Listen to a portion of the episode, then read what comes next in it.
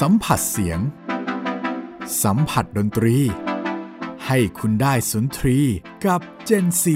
and Classical Music ผจญภัยไปกับนักดนตรีที่ตัดสินใจหนีไปพร้อมกับเครื่องดนตรี ใน Gen C and Classical Music กับมุกนัฐถาควรขจร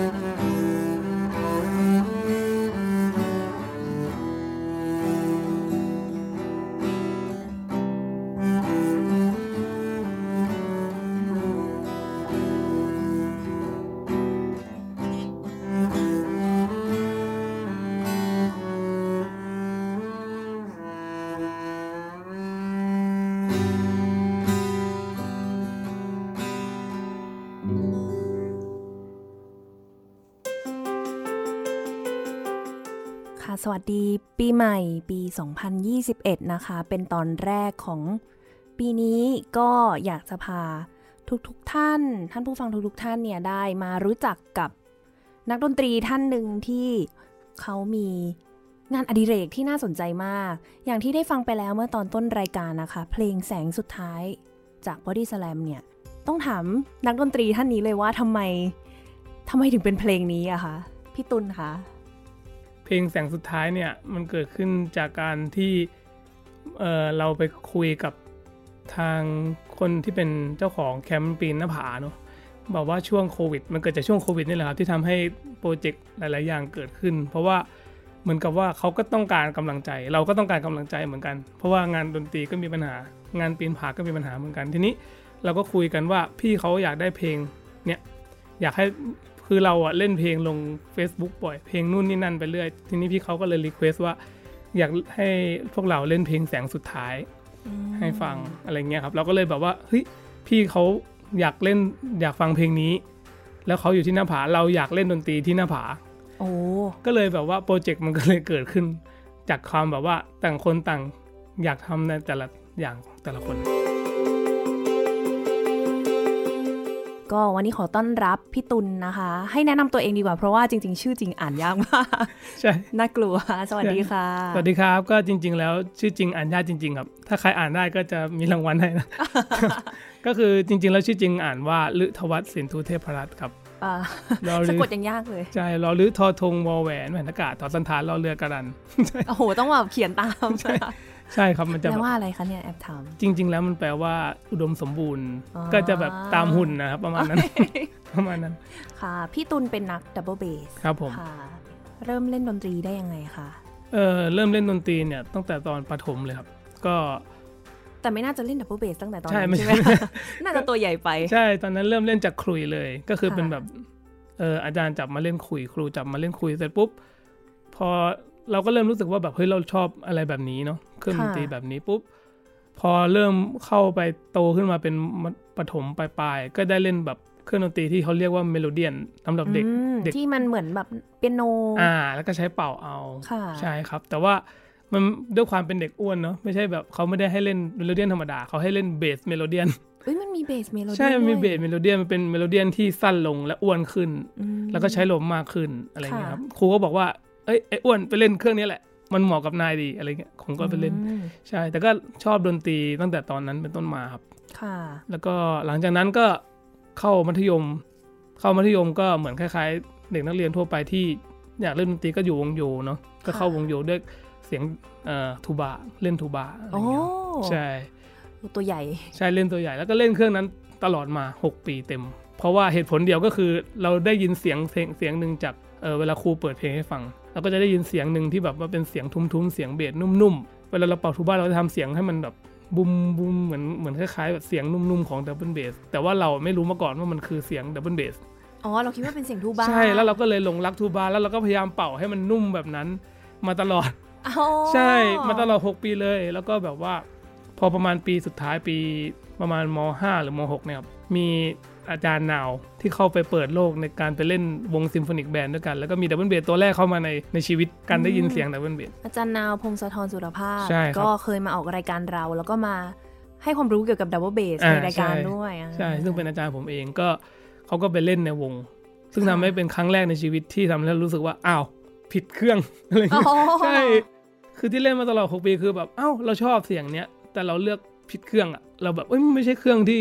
ที่เราอยากได้ยินเสียงนี่นาแล้วเพราะว่าเราพยายามทำตามเสียงนั้น แต่ว่าเอ้ยมันไม่ถึงสักทีเนาะแต่ทูบาก็ชอบเหมือนกัน ใช่จริง ๆก็ชอบมากๆเหมือนกันครับเดี๋แต่ยวคว่านทูบาจะน้อยใจอ่าใช่แต่จริงๆคือผมชอบชอบทูบามากจริง ๆ ก็คือตอนนั้นอะระหว่างที่เรียนอยู่ ระหว่างที่เล่นทูบาอยู่ก็แบบคลั่งทูบาบ้างเหมือนกัน แต่ว่าด้วยความที่เราแบบว่าเออเราได้ยินเสียงอีกเสียงหนึ่งที่มาควบคู่กับทูบาตลอดเวลาค่ะใช่ก็คือเป็นหมายถึงว่าในเพลง symphonic band ก็จะมีเสียงดับเบิลเบสโผล่เข้ามา ก็เลยทำให้เรารู้จักเสียงดับเบิลเบส ก็เลยตัดสินใจที่จะเปลี่ยน ใช้คำนี้ได้ไหม เรียนควบคู่ไปด้วยกับทูบาอย่างนี้ได้ไหมใช่ในช่วงเวลานั้นก็คือเหมือนกับเรียนควบคู่กับทูบาไปด้วย ตอนนั้นคือประมาณมมัธยมประมาณมัธยมมห้ามหกเลยครับค่ะใช่เกือบเกือบจะเข้ามหาลัยแล้วอืมก็เลยตัดสินใจเปลี่ยนจริง ๆ แล้วก็ตอนนั้นมีหลายทางเลือกมากก็คือแบบอยากเอ่อเรียนต่อทูบาอันนั้นพูดได้ตรงๆเลยว่าเรื่องทูบาตอนที่เรียนอยู่เนี่ย เราเล่นแต่เพลงวงอ่าใช่เพลงวงทั้งหมดเลยวงแบนด์ ค่ะ ใช่ พอถึงเพลงโซโล่ปุ๊บไม่ได้ครับ เป่าไม่ได้ เป่าเสียงสูงไม่ได้ก็รู้สึกว่าเฮ้ยคือจริง ๆ บอกเลยว่าเราชอบทูบามากจริง ๆ แต่ว่าด้วยความที่แบบเราไม่เคยเล่นเพลงโซโล่เลย พอถึงเวลาเราจะสอบปุ๊บเราก็แบบเพลงโซโล่คืออะไรเหรอเป่าได้แต่แบบเพลงชาติเพลงอะไรพวกเนี้ยค่ะเพลงที่แบบใช้แข่งวงโยอะไรเงี้ยครับ ก็เลยรู้สึกว่าแบบเฮ้ยเราไปต่อทางนี้ไม่น่าจะได้แน่ๆเลย ก็เลยแบบว่า ตอนนั้นก็คือเป็นไงเป็นกัน เพราะว่าไปต่อทูบ้าก็ไม่น่าจะได้ น่าจะสอบไม่ติดอยู่แล้ว ในฝีมือตอนนั้น แล้วก็ดับเบิลเบสก็เลยเปลี่ยนมาเป็นดับเบิลเบสเพราะว่าแบบโอเค ไม่ได้ก็คือไม่ได้ไม่เป็นไร เพราะว่าดับเบิลเบสมันก็ไม่ได้เหมือนกันหมายถึงว่าเราเพิ่งเริ่มเรียนเหมือนกัน เรียนดับเบิลเบสแล้วก็ใช้ดับเบิลเบสในการสอบเข้ามหาวิทยาลัยอ่าใช่ครับอ่าก็คือเริ่มสีใหม่ตั้งแต่ตอนนั้นเลย ระดับมหาวิทยาลัยเรียนที่จุฬาลงกรณ์ใช่ไหมใช่ครับะเรียนที่อ่าศิลปกรรมจุฬาลงกรณ์ครับค่ะใช่ก่อนที่จะเข้าไปเรียนได้มันก็ผ่านความเขาเรียกว่าอะไรนะด้วยความที่เราตัดสินใจไปแล้วว่าเราอยากเปลี่ยนไปเป็นดับเบิลเบสก็เลยทำให้ก่อนที่จะเข้าเนี่ยมีผ่านความยากลำบากด้วยการแบบเพิ่งเริ่มเล่นเครื่องใหม่ๆเนาะหกเดือนแรกสีแต่สายเปล่าโอ้ใช่ก็คือแบบสีสายเปล่าจนแบบใกล้ใกล้เวลาจะสอบแล้วถึงจะแบบว่าต่อเพลงกันอะไรเงี้ยมันก็จะแบบเป็น อารมณ์ที่เหมือนกับว่า เราเพิ่งเล่นเครื่องใหม่ ๆ แล้วเราก็ต้องแบบสอบให้ได้ภายในหนึ่งปีประมาณนั้น ค่ะ ใช่ มันก็จะแบบสอบผ่านติด มันก็ติดมาด้วยความที่แบบ คือตอนนั้นเราถอยไม่ได้ครับค่ะพี่ก็เลยแบบว่าชนิดที่แบบซ้อมแบบเที่ยงคืนถึงเจ็ดโมงเช้าอะไรอย่างเงี้ย ประมาณนั้นก็คือซ้อมหนักมากแทบจะไม่ได้นอนกันเลย เพราะว่ารู้ตัวเองอยู่ว่าเราช้ามากกับโหดโหดอืมากมใช่ก็เลยแบบว่า มันต้องเหมือนกับพยายามประมาณแบบหนักมากที่จะแบบ เพราะว่าเราไม่มีทางเลือกแล้ว ถ้าสอบไม่ติดก็คือไม่มีที่เรียนตอนนั้น ค่ะ ใช่ ก็เลยได้เข้าไปเรียนในก็เลยได้ระเข้าไปเรียนก็เลยได้โอปริญกาสญาตรี ใช่ครับปริญญาตรีที่จุฬาลงกรณ์ ก็คือเรียนกับอาจารย์นาวเลยใช่ครับ ค่ะจนจบปริญญาตรีแล้วก็มีไปเรียนต่อที่อ่าใช่ต่างประเทศด้วย ใช่ ก็คือหลังจากนั้นก็ออกมาทำงานก่อนเป็น ออกมาทำงานก่อนเป็นครูแบบมัธยมอะไรเงี้ยครับเป็นครูสอนดนตรีที่มัธยมประมาณ 3 ปีเนาะแล้วก็ในระหว่าง 3 ปีนั้นนะเราก็ เรามีความฝันต่อเราว่าเราอยากไปเรียนต่างประเทศ เพราะว่าเราเล่นดนตรีของต่างประเทศเราก็อยากไปแบบฟังเขาเรียกว่าอะไรนะ เจ้าของไปให้ถึงที่ใช่อะไปเจ้าของฟังอยากฟังเจ้าของที่เขาแบบเล่นเครื่องนี้จริง ๆเขาเล่นกันยังไงอะไรเงี้ยเราก็มีความฝันมาตลอดแล้วก็พยายามระหว่างที่เราทำงานอยู่แล้วก็พยายามหาทุนสอบอะไรเงี้ยครับด้วยความที่เป็นครูเอ่อโรงเรียนมัธยมก็จะไม่มีเวลาเท่าไหร่ ก็จะตื่นตีห้ามาซ้อมตอนเช้าก่อนนักเรียนเข้าแถวโอ้ ขยันพอแล้วมาก คือแบบว่าตอนแรก ๆ ก็ตอนแรก ๆ ก็ไม่ได้แบบไม่ได้ขยันแต่เรารู้สึกว่าแบบเฮ้ยถ้าเราจะตามฝันเราเราต้องหาเวลาให้ได้จริง ๆ ต่อให้แบบว่ามันจะแบบ7จ็ดโมงถึง6กโมงเย็นทุกวันที่เราแบบไม่มีเวลาว่างได้ซ้อมอะเราต้องมีเวลาสักชั่วโมงแหละที่จะได้ซ้อมก็เลยตื่นตีห้าก่อน แล้วก็มาซ้อมพอประมาณหกโมงครึ่งมีนักเรียนมาแล้วก็ต้องลงไปสอนแล้วอะไรเงี้ยค่ะประมาณนั้นครับ แล้วก็หลังจากนั้นก็เลยได้โอกาสไปไปเรียนต่อที่สวิตเซอร์แลนด์แต่ก่อนหนั้นนั้นคือพยายามสอบต่างประเทศมาทุกปี แต่ก็ไม่ได้โอ้ยเรื่องปกติมากจริงๆยากมันเหมือนแบบมันยากมากต้องจริงต้องเก็บประสบการณ์ไปเรื่อยๆอ่าเนอะใช่ พอเรียนจบก็ตอนนี้กลับมาเล่นอยู่ในวง Thailand Philharmonic Orchestra ใช่ครับ ก็เล่นมาได้ตอนนี้ก็เกือบสามเกือบสามปีแล้วค่ะใช่ ก็ต้องบอกว่าโอเคเลยครับ แบบว่ามีความสุขในการได้เล่นกับเพื่อนๆครับค่ะแล้วมีทำ งานอย่างอื่นอีกไหมคะ สอนอะไรอย่างนี้ ครับก็มีสอนอยู่ที่สถาบันดนตรีกัลยาณิวัฒนาอ่าใช่โอเครู้หรือไม่กับนัฐถาควรขจร รู้หรือไม่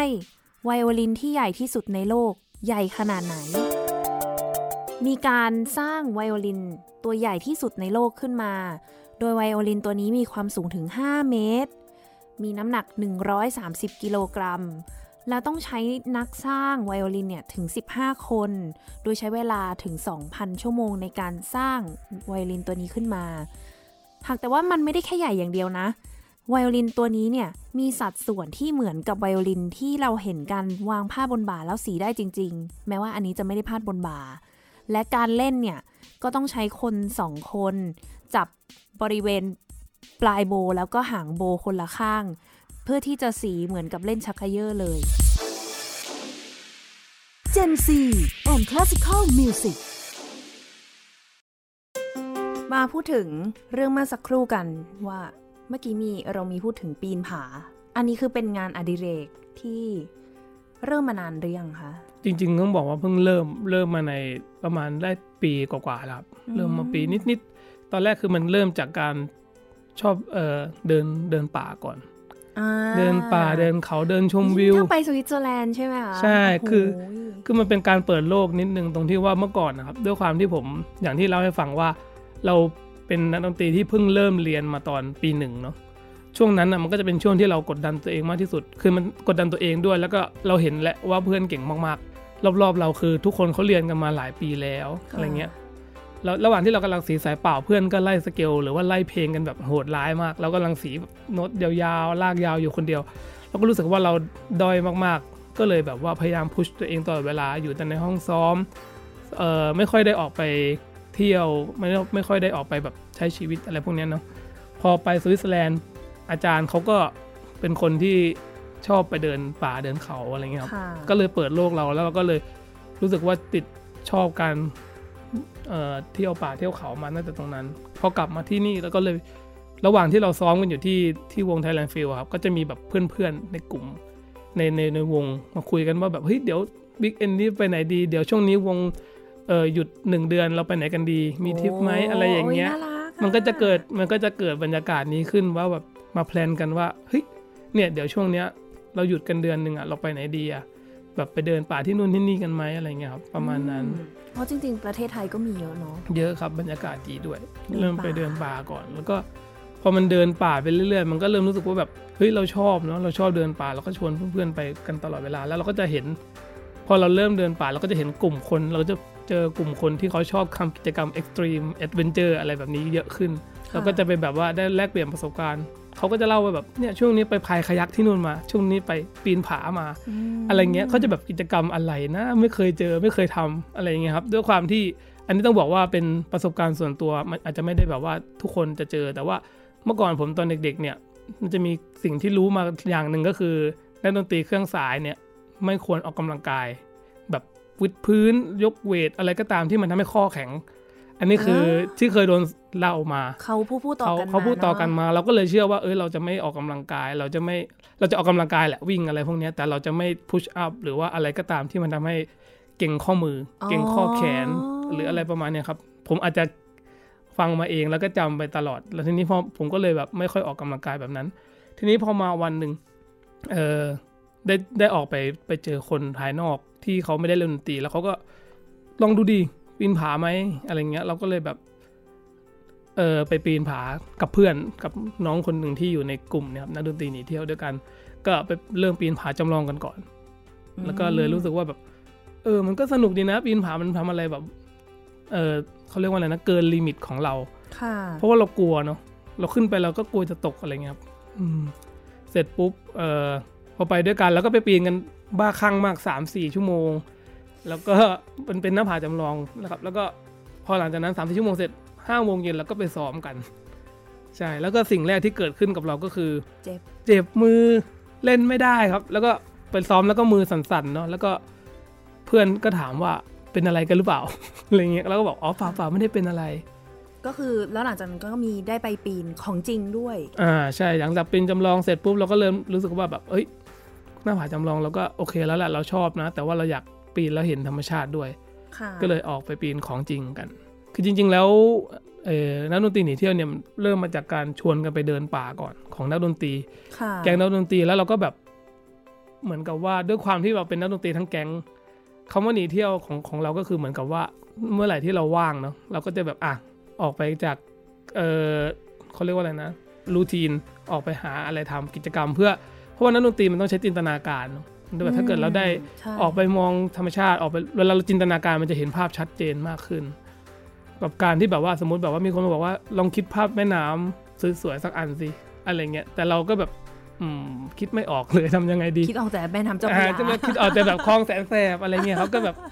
อืมก็ได้นะ Blue Danube ก็ได้อยู่ไอ้อะไร Blue Danube หน้าตาเป็นยังไงเออนะอะไรอะไรประมาณนั้นแหละครับ พอเราได้ออกไป refresh อะไรแบบเนี้ย มันก็เลยทำให้เรารู้สึกว่า เอ้ย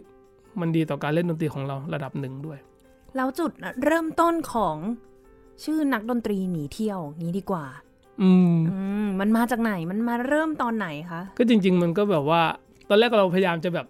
พยายามจะคิดหาชื่อแหละ ว่าจะอยากจะตั้งเพจเพจหนึ่งขึ้นมาแบบว่าระหว่างที่เราไปเที่ยวเราก็จะแบบอยากแชร์ความสุขออกมาในในเพจเนาะจนเราก็คุยกับกับจี้อะครับจี้คุยกันไปคุยกันมาเราก็ได้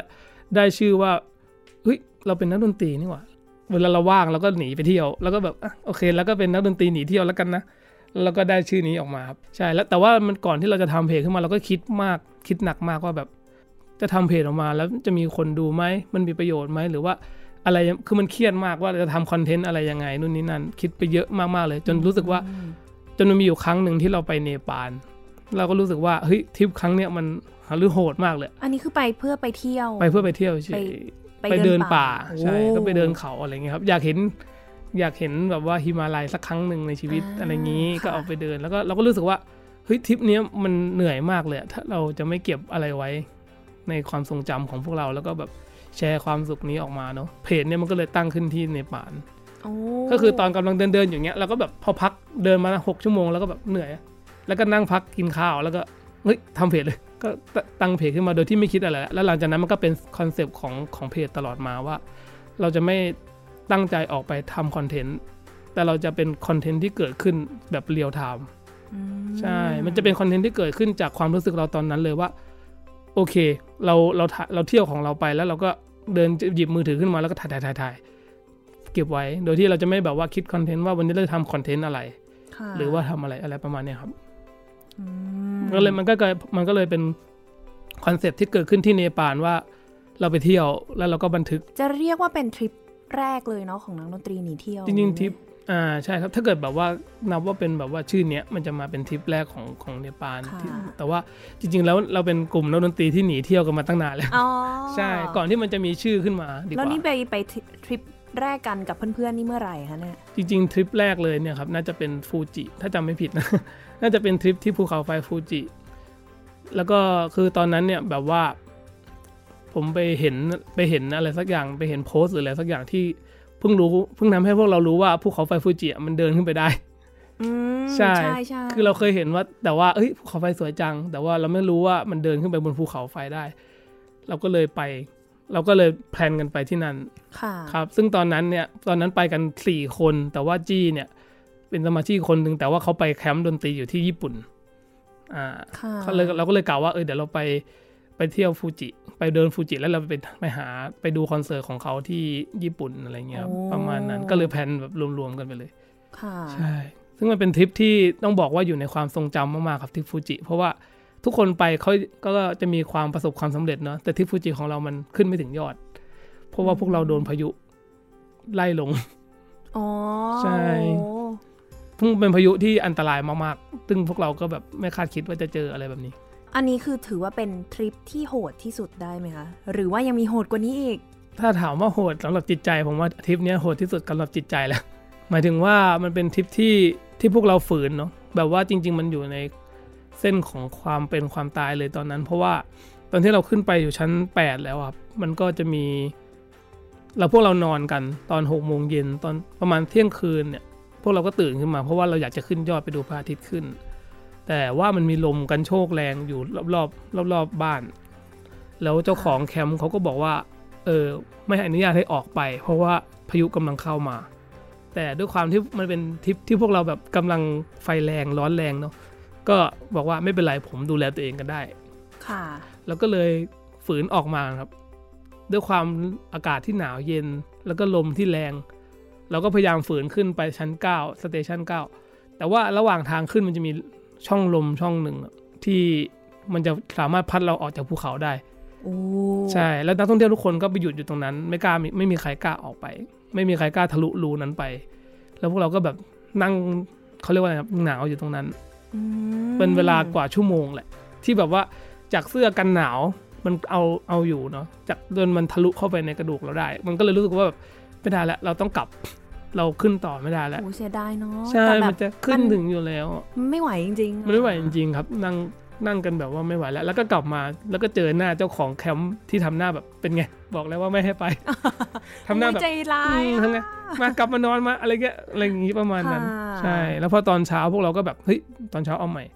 แต่กลับกันครับตอนเช้าเจ้าของแคมป์ก็วิ่งมาบอกอีกว่า ถ้าใครจะลงจากเขารีบลงเดี๋ยวนี้ เพราะว่าพายุใหญ่กำลังมาอีกแล้ว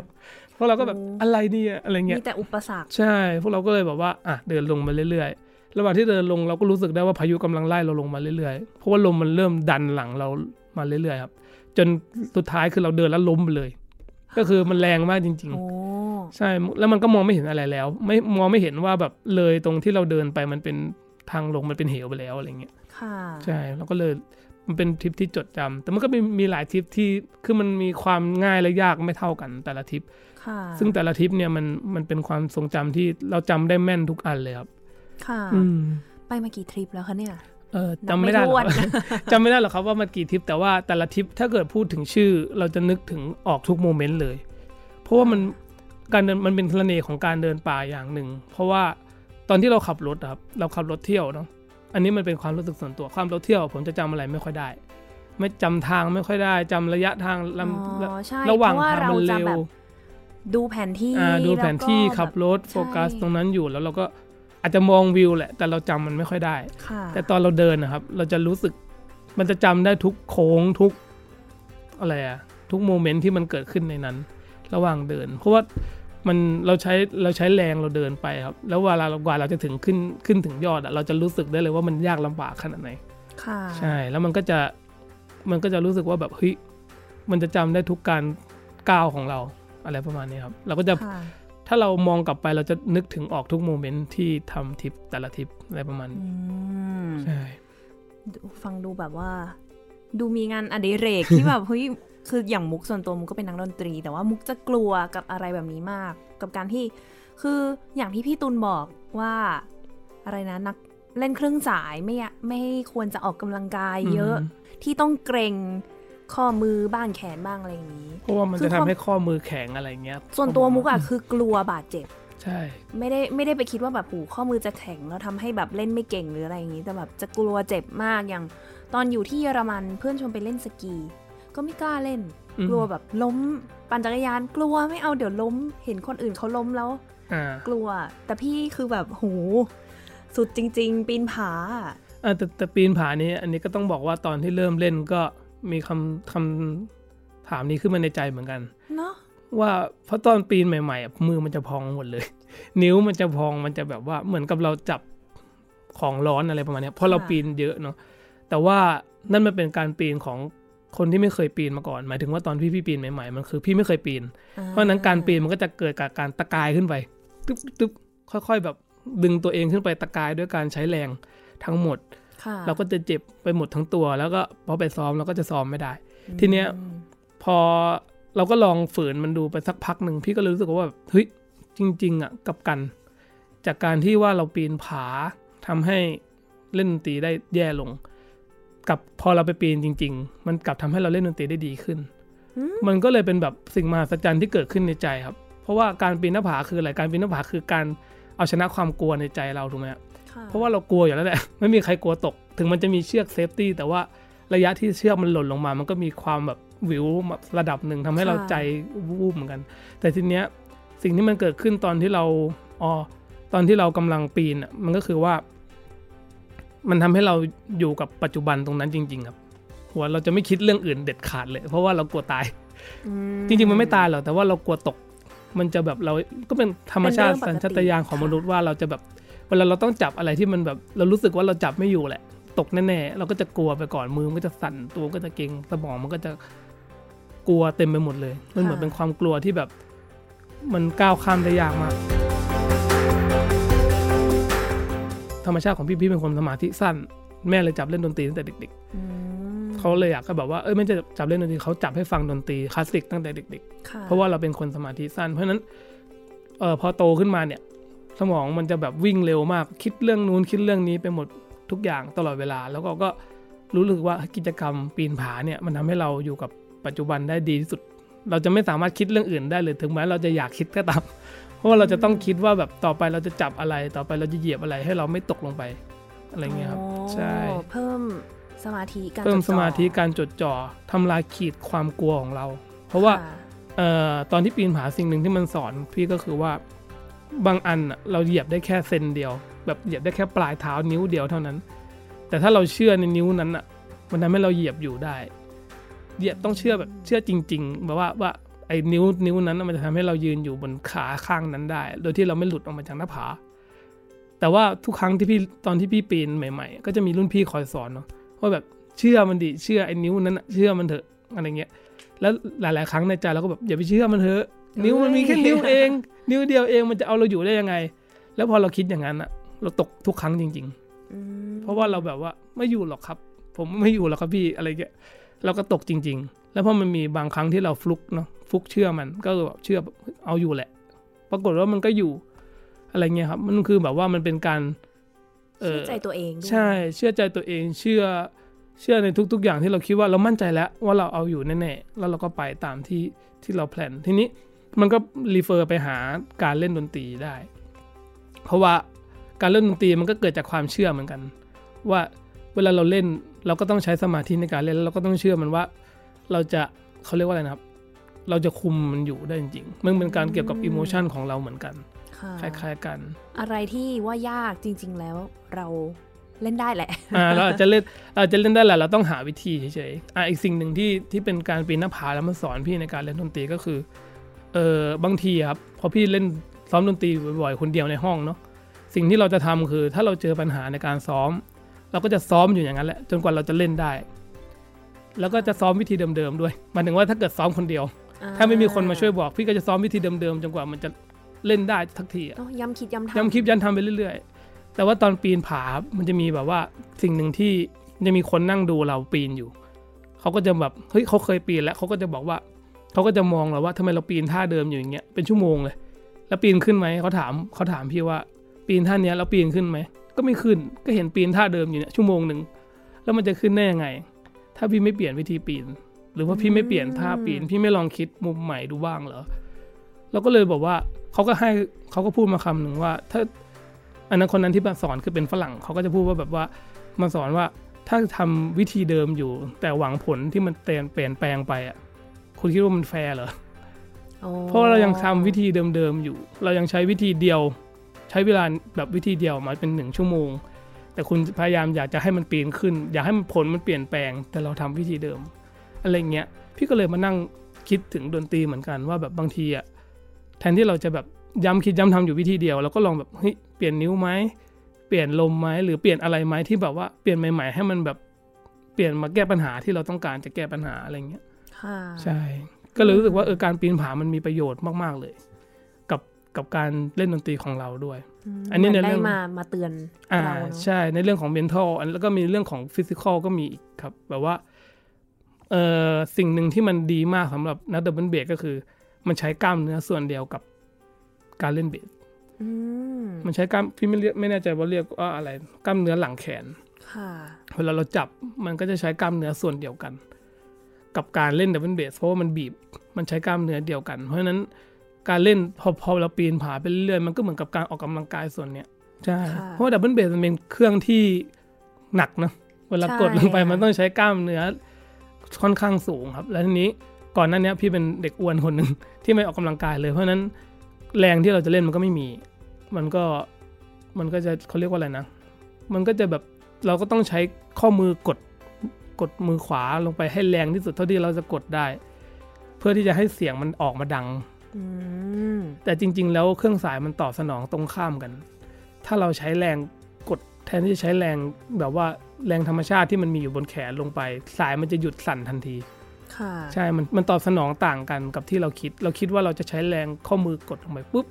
แทนที่สายมันจะสั่นให้เรามันไม่สั่น มันกลายเป็นว่ามันหยุดสั่น เพราะว่ามันโดนแขนเราบังคับอยู่ค่ะ โดนแรงข้อมือบังคับ เพราะฉะนั้นถ้าเราสามารถหาแรงธรรมชาติลงไปได้ มันจะทำให้เสียงมันกังวาน แล้วก็เป็นธรรมชาติแล้วก็ไม่ฟอร์สอะอืมประมาณนั้นอือืมมเมื่อกี้พูดถึงเรื่องดับเบิลเบสแล้วครับอ่าชื่อเครื่องดนตรีขึ้นมาแล้ว เห็นว่าล่าสุดเลยก็คือเดี๋ยวนี้เขาพัฒนาแล้วจากแค่ไปปีนผาไปหนีเที่ยวจากตอนแรกแค่เดินป่าเริ่มปีนผา ล่าสุดค่ะ แบกดับเบิลเบสขึ้นแล้วโอ้โห เดี๋ยวนะดับเบิลเบสคือถ้าถ้าท่านผู้ฟังแบบนึกภาพตามดับเบิลเบสนี่ตัวใหญ่กว่าคนอีกนะอ่าใช่สูงกว่าคนอีกเอาขึ้นไปได้ยังไงคะเนี่ยมา เรื่องนี้ต้องแบบว่ามาแถลงกันหน่อย เรื่องนี้ต้องแถลงคือเรื่องจริง ๆ แล้วก็มันเกิดมาตั้งแต่ตอนต้นรายการนะครับที่บอกไปว่า มันเป็นช่วงโควิดที่เราที่เราคุยกับเออคนที่เขาเป็นเขาเจ้าของแคมป์ปีนหน้าผาอยู่ คนหนึ่งอยากฟังเพลง อีกคนหนึ่งอยากเอาดนดนตรีไปเล่นที่หน้าผา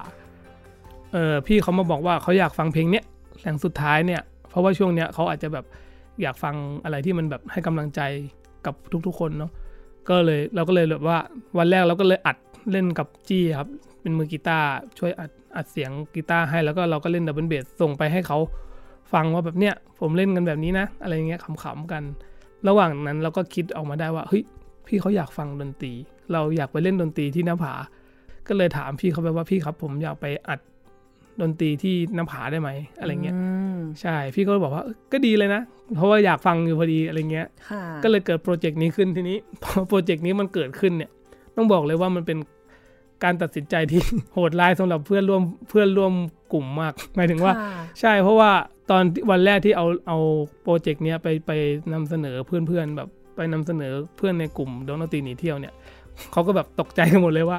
จะเอาขึ้นไปเล่นที่หน้าผาจริงๆเหรออะไรเงี้ยเอาขึ้นไปได้ยังไง ใช่จะเอาขึ้นไปได้ยังไงจะไหวเหรอมันแล้วแบบหน้าผาเป็นยังไงบ้างอะไรเงี้ยแล้ว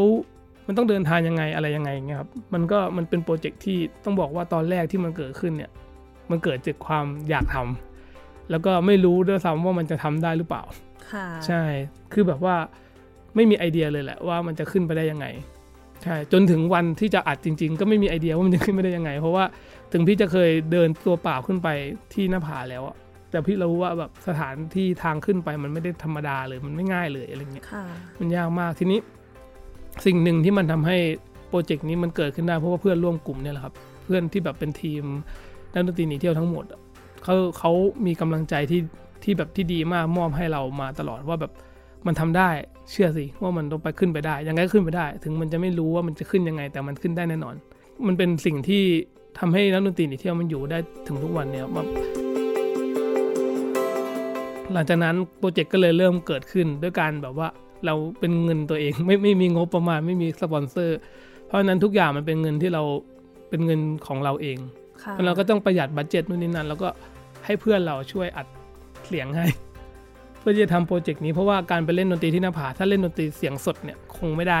เพราะมันจะมีเสียงหลาย ๆ อย่างเกิดขึ้นแถวนั้นเสียงเรือเสียงอะไรอย่างเงี้ยครับที่ที่เราต้อง ระวังเวลาเราเล่นก็เลยอัดต้องอัดเสียงในห้องอัดไปก่อน แล้วค่อยไปลิปซิงก์กันตรงนั้น ไปอัดเสียงตรงนั้น ไปเล่นแบบว่า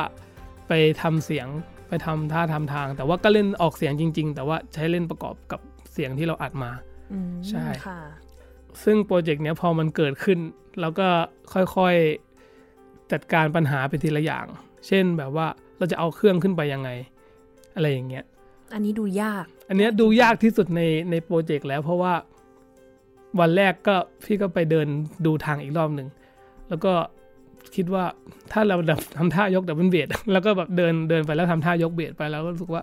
ไม่น่ารอด ขึ้นไม่ได้แน่ๆเลย เพราะว่ามันเป็นทางชันครับ ตอนแรกมันเป็นทางธรรมดาก่อนแต่ว่ามันอยู่ในป่า แล้วก็มันก็จะเป็นทางชันขึ้นไปหาหน้าผา แบบค่อยๆเดินไต่ชันมากประมาณเกือบเจ็ดสิบองศาประมาณเนี้ยครับก็ชันชันระดับหนึ่ง มุกนี่เดินปกติยังไม่ได้เลยค่ะ70องศาใช่แป๊บก็คือเดียวเหนื่อย ก็คือสูงสูงระดับหนึ่งครับ ทีนี้ค่ะจะเรายังไงดีมันมันเหมือนกับว่า มันไปด้วยความ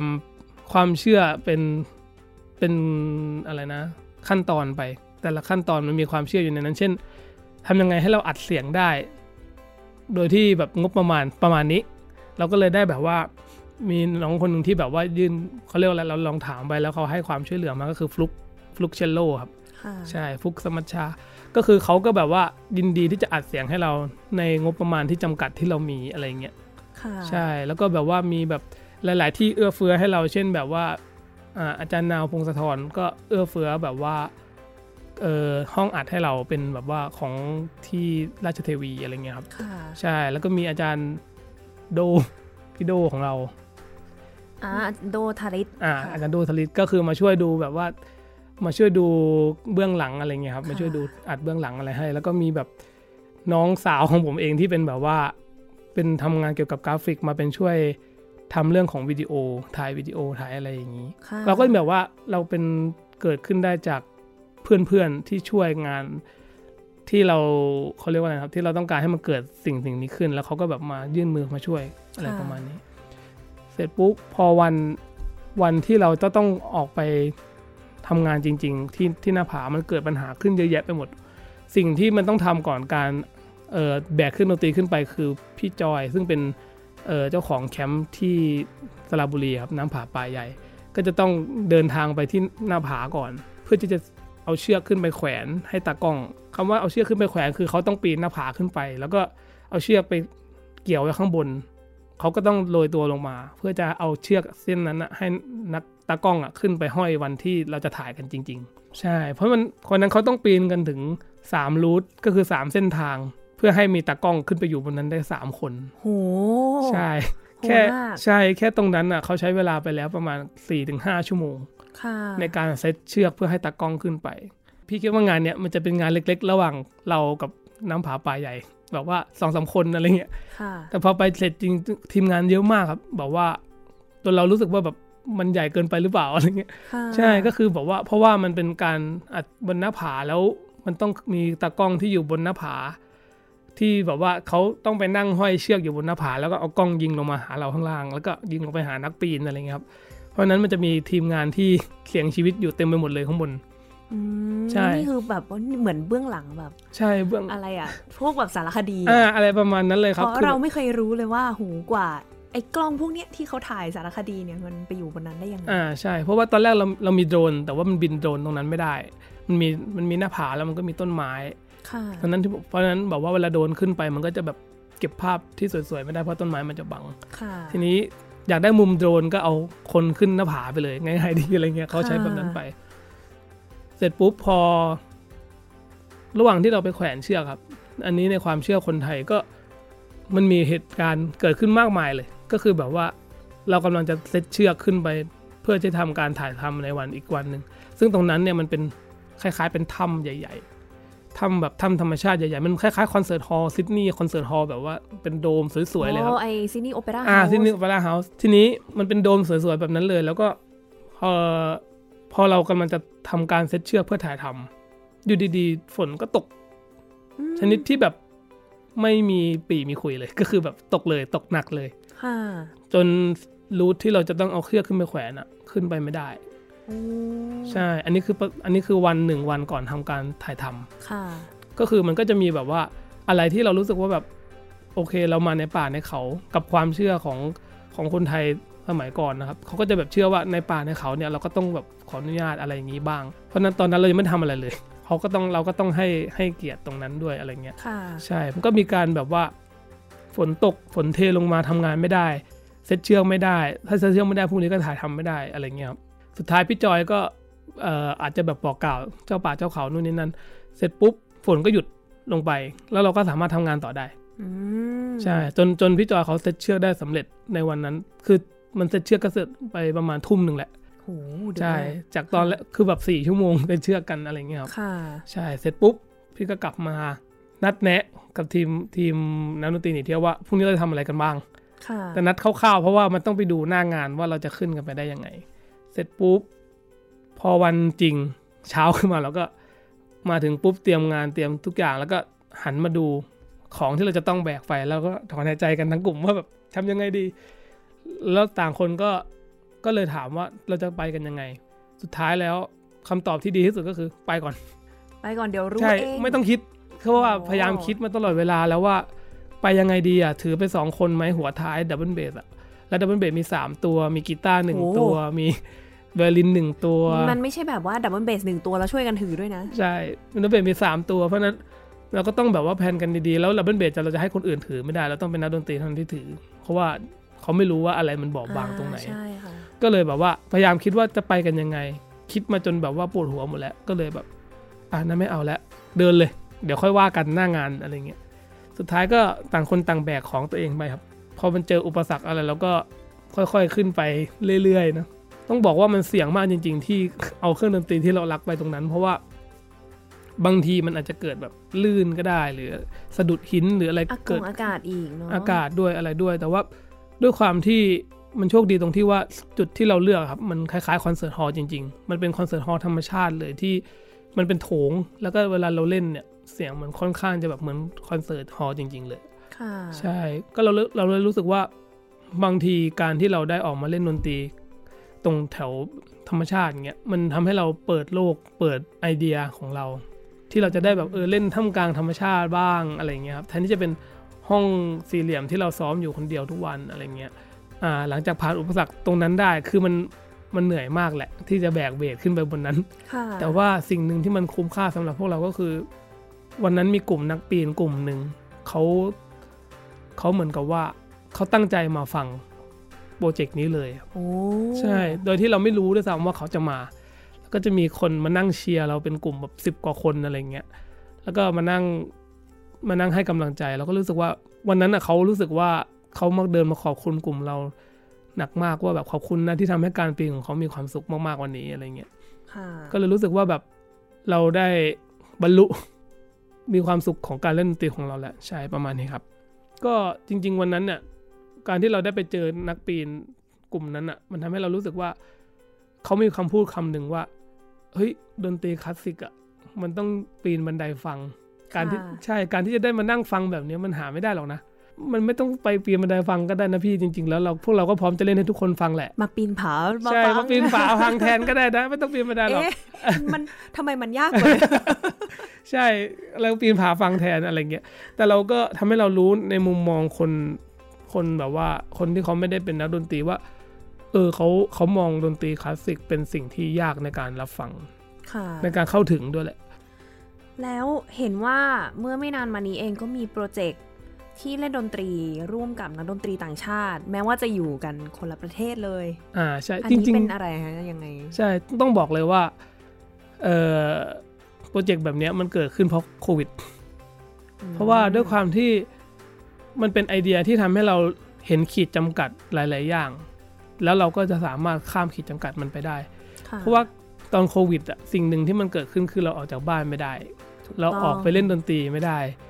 แต่เรายังรักดนตรีเราอยู่ เราแบบไม่อยากให้โควิดมาทำลายเสียงดนตรีของเรา แล้วไม่อยากให้ให้เสียงดนตรีเราหยุดไป แล้วเราก็ไม่อยากให้เสียงดนตรีของเพื่อนเราหยุดไปเช่นกัน เพราะฉะนั้นอืมเรามีเพื่อนอยู่แต่ละประเทศครับ ทุกคนมีเพื่อนนักดนตรีทุกคนมีแบบเพื่อนอยู่แต่ละประเทศเต็มไปหมดเลยอะแล้วเราก็รู้สึกว่าตอนนั้นอะเราเจอกับนักฟลุตชาวเนปาลเนี่ยตอนที่เราไปเดินป่า